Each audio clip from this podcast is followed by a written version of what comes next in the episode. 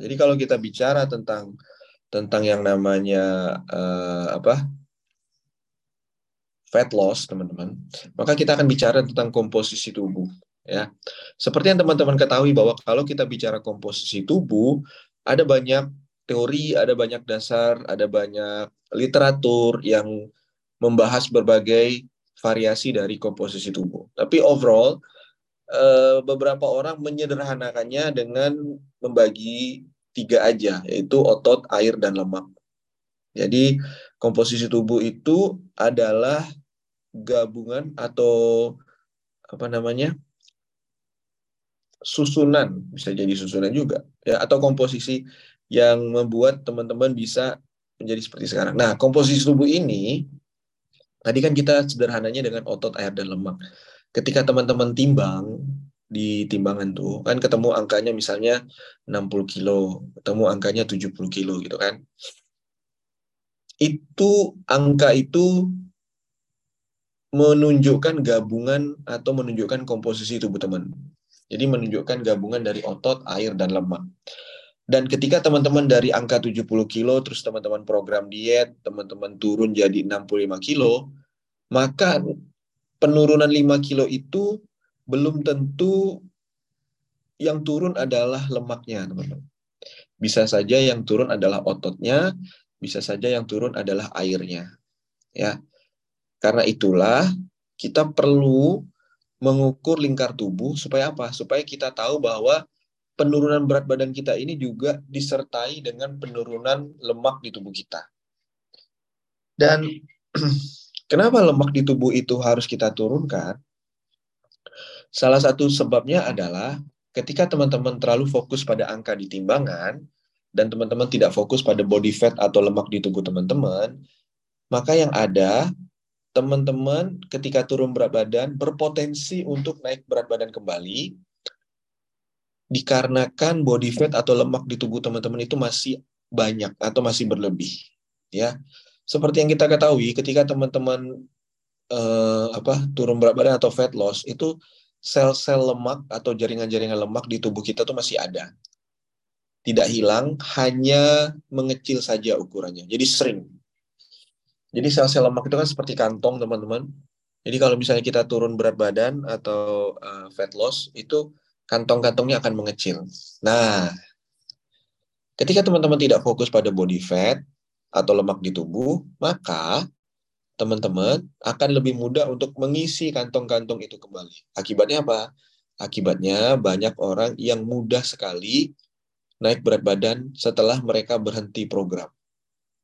Kenapa? Karena lemak di tubuhnya masih banyak. Ya. Dan kita juga mesti pahami bahwa ada perbedaan besar antara komposisi tubuh pada wanita dan komposisi tubuh pada pria. Berkali-kali juga saya sampaikan bahwa kenapa sih eh, pria itu kalau ikut program lebih cepat turun berat badan, coach? Kenapa sih pria itu kalau misalnya dia olahraga aja udah lebih mudah eh, dapetin hasil lean body dibanding pada wanita, coach? Dan kenapa? wanita itu sangat sulit untuk membentuk otot. Bukan tidak bisa, teman-teman, tapi sangat sulit membentuk otot. Salah satu alasannya adalah karena komposisi tubuh. Ya, tidak bisa dipungkiri bahwa dari sananya ya Allah ciptakan kita semua nih itu komposisi tubuh wanita itu lebih banyak lemaknya dibanding ototnya. Sementara pria itu lebih banyak ototnya dibanding lemaknya.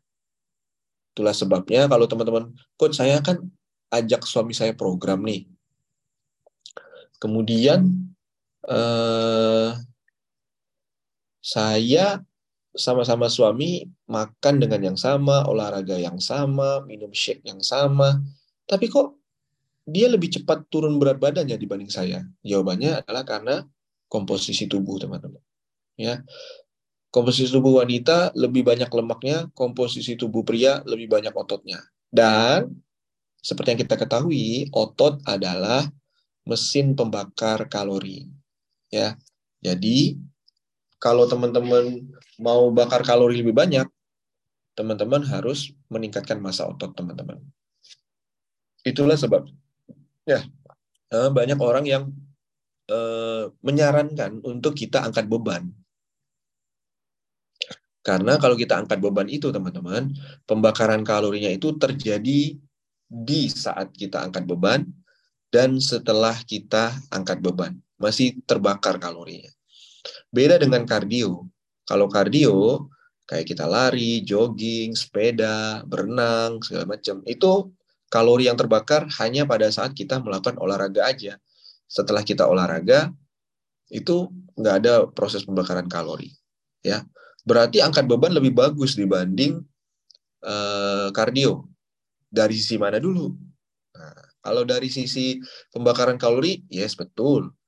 Terus dari sisi untuk meningkatkan massa otot, yes betul. Tapi kalau misalnya dari sisi teman-teman yang merasa nggak nyaman atau belum mau, ya nggak apa-apa juga, gitu. ya. Karena eh, berkali-kali juga kan diingatin bahwa ya semua olahraga mau bagus-bagus aja, yang penting dilakuin aja kayak gitu. Nah, terus kita balik lagi ke fat loss tadi, ya. Terus kalau misalnya eh, lemak di tubuh wanita lebih banyak dibanding pria, maka seberapa idealkah body fat di tubuh wanita itu, coach? Nah, jadi sebenarnya ada banyak eh, apa? Ada banyak sumber, teman-teman. Tapi kalau secara hitungan itu kurang lebih 20% sampai 25% body fat itu masuk dalam kategori normal untuk para wanita.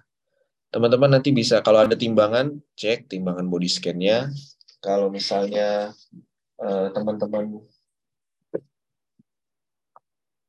aduh. Kalau misalnya teman-teman ada hitungan manual teman-teman juga bisa. Nih. Di sini uh, kalau di sini malah tabel indeks lemak tubuh yang saya punya ini adalah berdasarkan usia teman-teman. Jadi kalau usianya berapa indeks lemak tubuhnya berapa. Nah kayak gitu jadi sumbernya banyak. Tergantung dari sumber mana yang kita gunakan. Hanya saja memiliki benang merah yang sama, yaitu kita harus punya lemak tubuh atau body fat yang ideal. Ini kita baru bicara tentang uh, body fat, teman-teman. Kita belum bicara tentang visceral fat, lemak di perut. Bukan lemak di perut, lemak di organ dalam tubuh kita. Hanya saja kebanyakan di bagian perut ya. Lemak perut uh, lemak yang bisa kamu cubit di perut itu masuk body fat. Well, jadi ada visceral fat ada body fat. Kalau body fat itu adalah lemak di subkutan di bawah kulit. Nih bisa dicubit nih. Tuh. Nah di sini di sini. Yang pokoknya selama teman-teman bisa cubit tuh masuk dalam kategori body fat. Ya kan waktu itu pernah juga ada yang nanya, coach gimana caranya biar bisa ngukur body fat uh, lebih mudah pakai ini. Nah, tuh. Kalau segini masih banyak berarti lemaknya. Segini apalagi ya. Anuin ke anuin ke samping, perut kiri, perut kanan. Nah, kalau segini, segini, segini berarti masih banyak di body fat. Harus diukur. Terus uh, kalau kita bicara tentang fat loss, banyak juga yang bertanya tentang targeted specific fat loss, ya kan? Teman-teman juga pasti sering bertanya, coach, pengen ngecilin perut aja, coach, aku tuh pengen ngecilin lengan aja nih, coach, bisa nggak? Atau i bagian pipi ini kok susah banget ya? Nah, ada dua teorinya, teman-teman. Teori yang pertama, ketika teman-teman naik berat badan dan ada satu posisi atau satu titik di bagian tubuh teman-teman yang naiknya paling terakhir itu yang nantinya akan turun paling terakhir. Itu teori. Teori ya itu bukan bukan fakta. Jadi misalnya teman-teman uh, dari berat badan ideal naik naik naik naik naik naik naik naik bagian terakhir yang naik itu adalah misalnya pipi. Maka ketika teman-teman turun berat badan pipi adalah bagian terakhir yang akan turun juga sama juga. Berarti kalau teman-teman naik naik naik naik terus tiba-tiba perut bagian akhirnya yang tiba-tiba naik naik naik naik, maka nanti ketika teman-teman program teorinya bagian perut yang akan terakhir hilang atau turun body fatnya. Nah, itu teori yang pertama. Teori yang kedua, kenapa ada bagian-bagian tertentu di tubuh kita yang sulit untuk turun body fat-nya? Karena ototnya jarang dilatih. Nah, itu teori yang kedua. Ya. Makanya ada istilah spot enhancement di mana kita melatih otot tubuh di bagian tertentu. Ada, boleh. Banyak banget gerakannya. Teman-teman bisa melatih otot di bagian shoulder, melatih otot di bagian chest, dada, kemudian melatih otot di bagian abs, di bagian kaki, ada bokong, glutes, semuanya bisa teman-teman latih. Artinya, ketika teman-teman berpikir, oh, berarti kalau kita melatih otot di bagian abs, maka lemak di tubuh di bagian perut itu bisa hilang. Jawabannya belum tentu. tetapi ada potensi untuk proses pembakaran kalori dan peningkatan massa otot di bagian tubuh itu. Ibarat kata nih, kalau teman-teman berada di satu ruangan, ya, di mana ruangan itu eh, misalnya eh, sepertiganya adalah berisikan cairan, terus pertiganya lagi berisikan tentang zat padat, maka kalau teman-teman tambahkan cairannya lebih banyak, zat padatnya lebih banyak, otomatis secara tidak langsung uh, wadah itu akan terbongkar gitu kan keluar. Karena nggak bisa menampung uh, isinya. Makanya fokus utama kita itu adalah ketika komposisi tubuh otot air lemak ototnya kita tambahkan airnya kita tambahkan lemaknya kita kurangin maka secara otomatis lemaknya akan berkurang teman-teman kenapa karena dengan otot kita latih otomatis pembakaran kalori lebih banyak pembakaran kalori lebih banyak maka tubuh akan butuh kalori kan. Ketika tubuh butuh kalori, dia mau ngambil kalori lah. Kita aja lagi defisit kalori, maka tubuh akan ambil dari cadangan energi. Cadangan energi pertama yang akan digunakan oleh tubuh adalah glikogen. Glikogen itu uh, gula cadangan energi yang disimpan di otot, glikogen. Setelah glikogen habis, baru dipakai cadangan energi di jaringan lemak, body fat. Ya, setelah cadangan energi di, di body fat dipakai habis ya otomatis kita akan fat loss turun lemaknya dan ujung-ujungnya akan ditanya jadi yang mana nih yang prioritas turun berat badan atau turun lemak nih coach jawabannya adalah dua-duanya ya hanya saja yang perlu teman-teman risaukan itu adalah ketika teman-teman eh, tidak mengalami penurunan lingkar tubuh. Nah, itu yang perlu teman-teman risaukan. Kalau menurut saya pribadi. Karena kalau teman-teman turun berat badan, bisa saja yang turun itu adalah ototnya atau airnya. Let's say misalnya 70 kilo, 40 eh, kilonya adalah lemak, kemudian 20 kilonya adalah otot, 10 kilonya adalah air ilustrasi sederhana teman-teman ya. Walaupun nggak akan seperti itu juga. Terus teman-teman turun 5 kilo. Jadi 65 kilo. Tapi bisa aja 65 kilo itu 40 kilonya lemak masih sama ya. 10 kilonya otot ya. Terus 10 kilonya lagi air. Jadi yang turun itu adalah ototnya atau yang turun adalah airnya. Lemaknya tetap. Nah, itu tuh yang perlu teman-teman garis bawahi.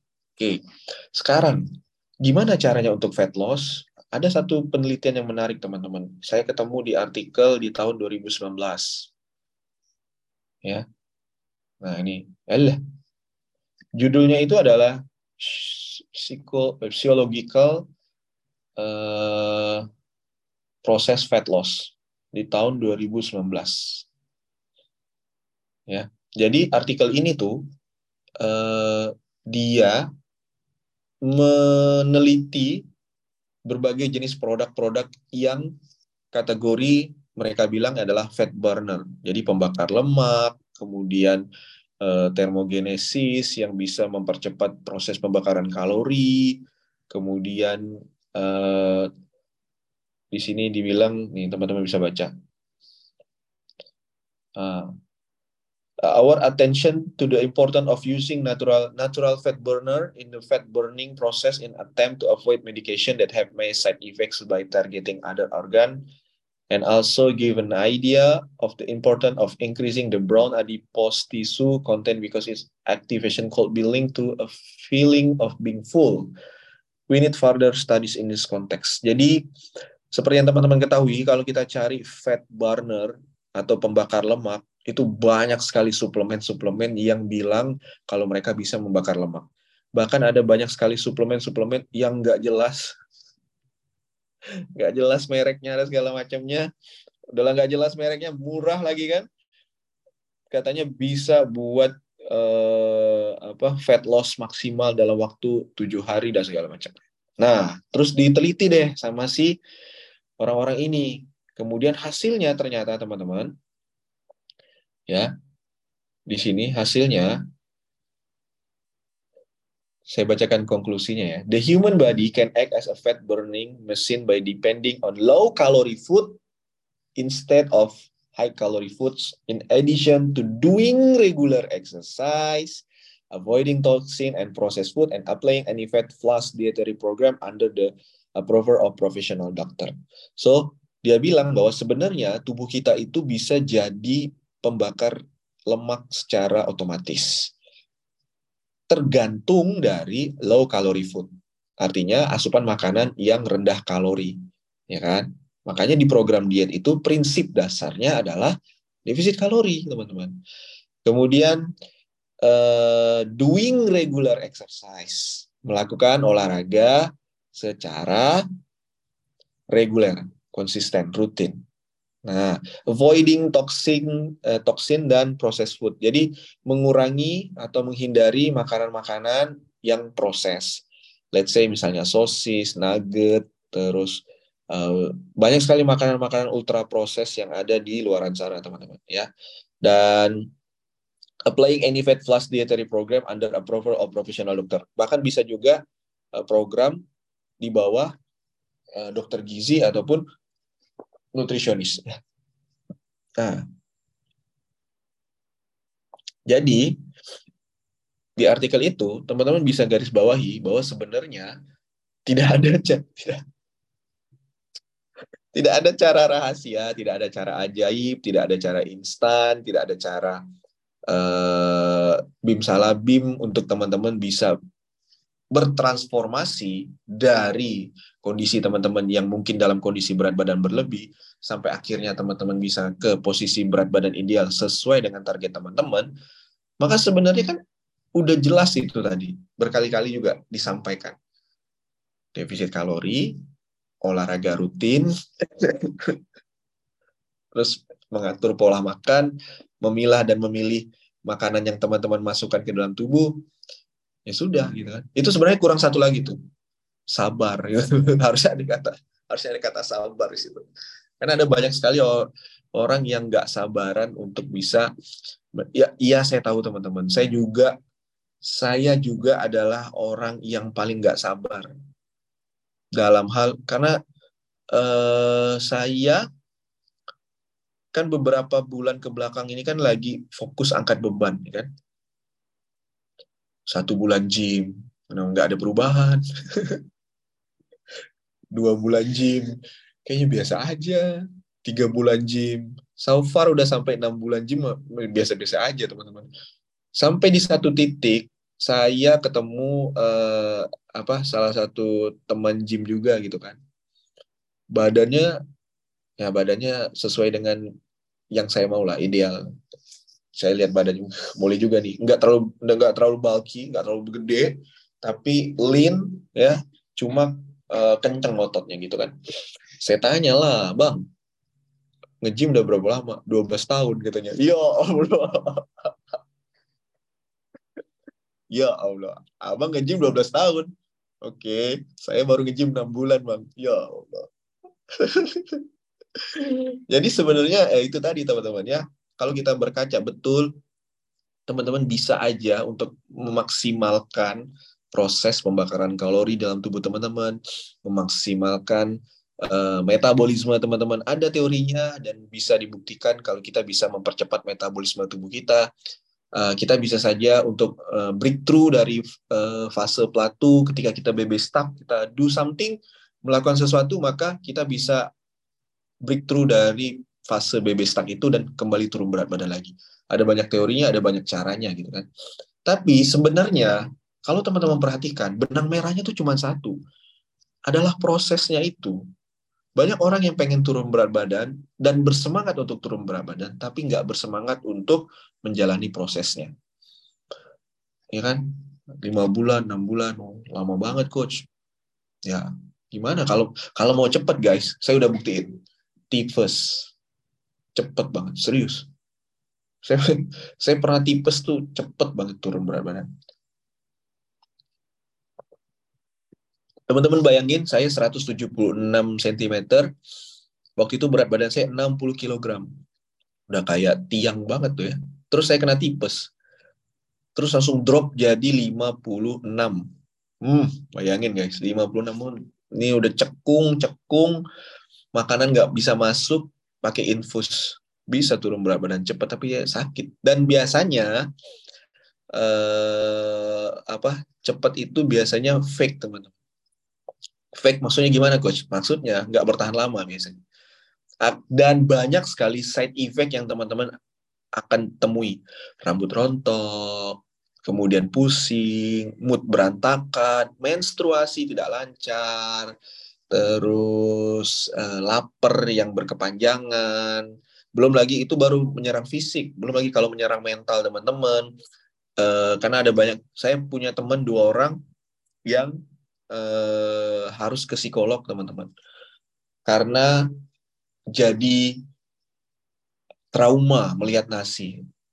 Teman-teman bisa bayangin trauma melihat nasi. Kalau kita apaan sih? Lebay deh trauma melihat nasi. Enggak guys. Serius dua orang teman saya ini memang udah sering gonta-ganti program diet sampai trauma lihat nasi. Ya Allah. Sampai ke psikolog ya.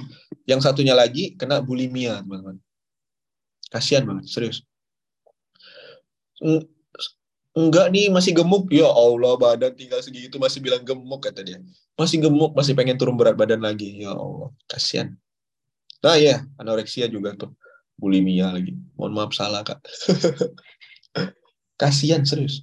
Karena apa? Karena uh, bukan hanya udah menyerang fisik menyerang mental ya. Jadi uh, memang si klise yang saya sampaikan ini gitu kan apaan sih coach? Uh, proses waktu. Saya tuh pengen cepet. Memang klise teman-teman. Tapi percaya deh kalau teman-teman melewati prosesnya terus teman-teman turun akan lebih mudah teman-teman maintain berat badan idealnya ya coba teman-teman tanya ke coach teman-teman udah berapa tahun mereka bisa maintain berat badan mereka? Gitu kan. So far ada yang tiga tahun ada yang empat tahun masih. Kalaupun naik tuh nggak nggak naik yang sampai bablas banget. Karena as a knowledge mereka sudah punya pengetahuannya sudah ada experience mereka sudah punya juga gitu. Nah, jadi itulah kuncinya ya teman-teman ya proses. Oke sekarang kita balik ke artikel yang tadi saya mau kasih tahu ke teman-teman nah ini artikelnya ya artikelnya ini adalah tentang bagaimana teman-teman bisa fat loss. Saya gedein dulu nih. Nah, kelihatan ya.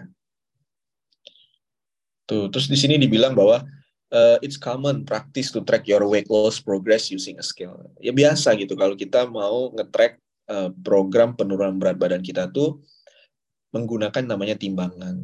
Akan tetapi teman-teman di di sini bilang bahwa coba deh fokus on fat loss, not weight loss. Bukan berarti teman-teman nggak boleh fokus pada angka di timbangan. Eh, angka di timbangan adalah salah satunya gitu kan. Akan tetapi coba sekarang tambahkan juga teman-teman fokus dengan yang namanya fat loss.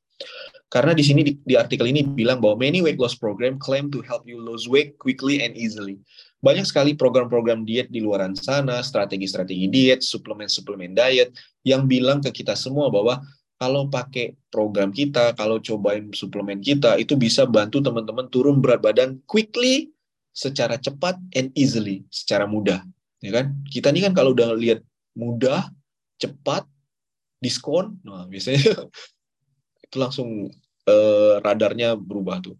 Tetapi teman-teman, ada banyak artikel yang bilang di sini, however, it's important sangatlah penting to realize that a significant amount of this weight may include water and muscle loss.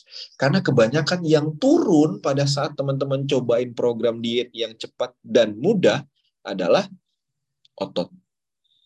Makanya teman-teman jadi lemes, teman-teman jadi nggak bersemangat, teman-teman jadi nggak bugar, karena yang turun adalah otot, bukan lemak. Losing muscle, kehilangan otot, can be detrimental as muscle is a crucial component of your overall health.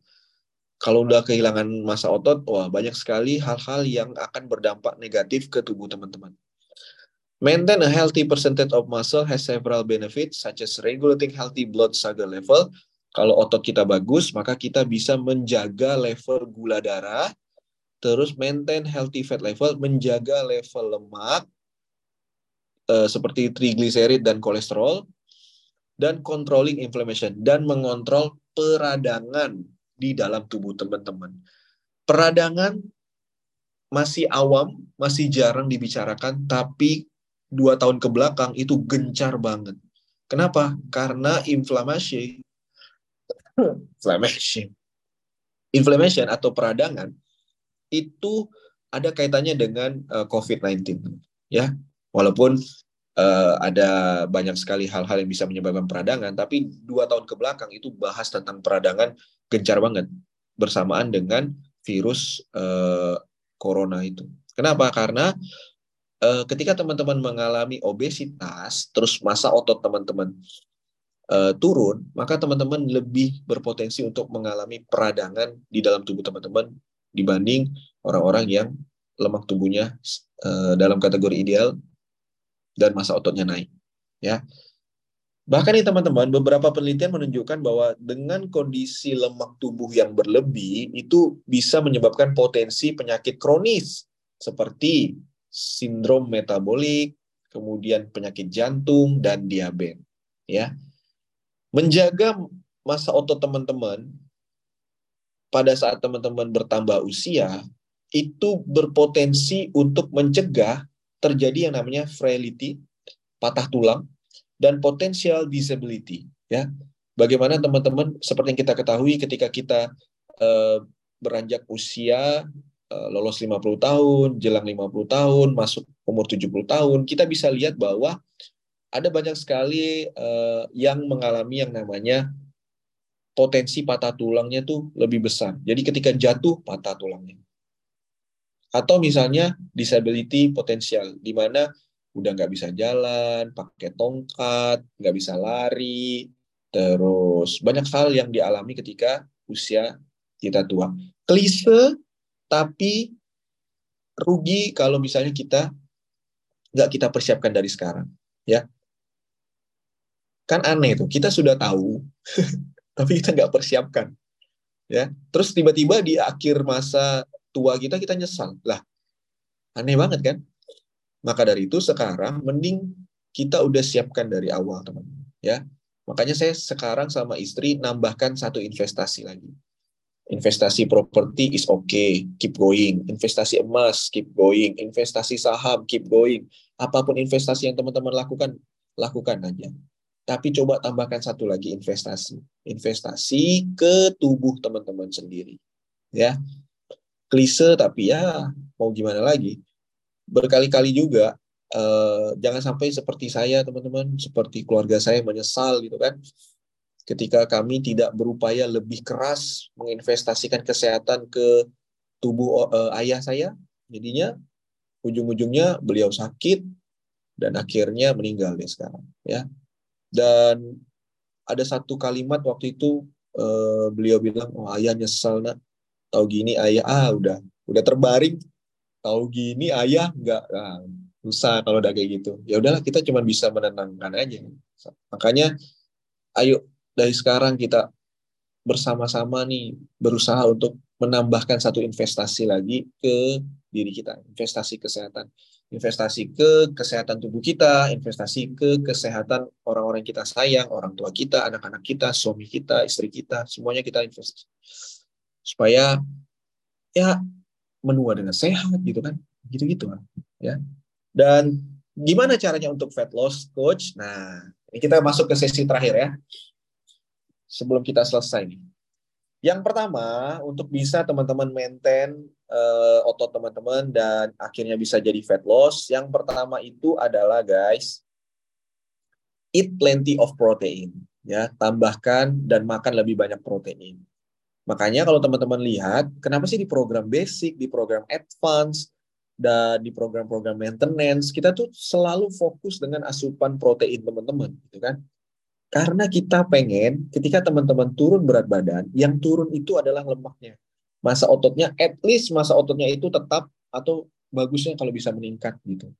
Makanya kita fokus dengan protein teman-teman. Di sisi lain kita sadar betul bahwa karbohidrat adalah sumber energi utama.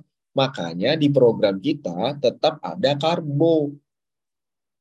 Ya, karena akan kacau balau kalau misalnya teman-teman program teman-teman nggak makan karbo. Wah, habis sudah itu pastilah banyak yang lemes lah ini ya segala macam. Makanya teman-teman tetap boleh makan karbo tetapi kita fokus lebih banyak ke protein. Supaya apa? Supaya fat lossnya maksimal. Ya. Gimana cara menghitung protein coach? Kebutuhan protein. Ada banyak caranya teman-teman ya. Ada yang bilang 2,4 dikali berat badan kita ada yang bilang 1,1 dikali berat badan kita tapi intinya adalah Eh, teman-teman fokus dengan asupan protein. Yang penting jangan sampai tidak ada asupan protein harian di dalam tubuh teman-teman ya. Oke, yang kedua adalah exercise olahraga. E, di sini dibilang bahwa olahraga apa pun boleh, mau kardio silakan, mau angkat beban silakan. Intinya teman-teman dengan berolahraga teman-teman bisa maintain muscle mass teman-teman, maintain masa otot teman-teman ya. Dan ternyata di sini teman-teman ada satu penelitian yang menarik ketika teman-teman mengcombine olahraga dengan higher protein intake bagaimana teman-teman bisa memasukkan prote uh, tinggi protein itu ternyata bisa menolong atau membantu optimize your result. Nah, makanya teman-teman coba deh perhatikan. Coach, Kenapa sih coach abis olahraga minum shake lagi? Shake itu proteinnya tinggi guys, ya rendah kalori. Makanya da daripada habis habis olahraga makan bakso, kenapa tidak makan shake aja gitu kan? Makanya di sini ada penelitiannya teman-teman. Jadi kita tuh do something tuh ada reason behindnya, bukan bukan uh, ah ini mah akal-akalan aja nih sama coachnya. Enggak itu tuh ada alasannya gitu. Dan based on research bukan sesuatu yang diandai-andaikan ya.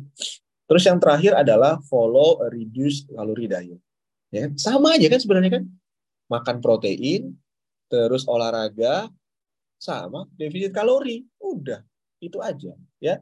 Jadi to lose weight you must create a calorie deficit but kalau teman-teman mau kurangin kalori defisit, teman-teman bisa kurangi 500-600 per hari.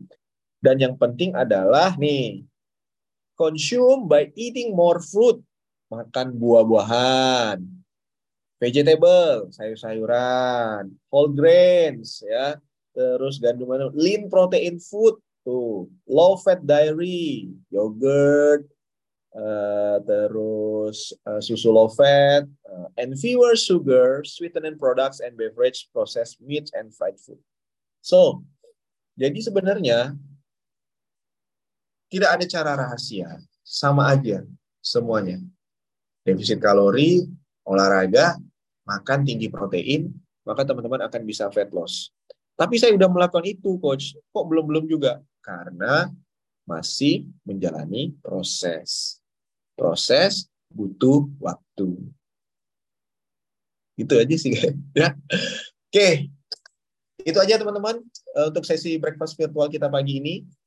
Dan kita akan ada sesi breakfast virtual berikutnya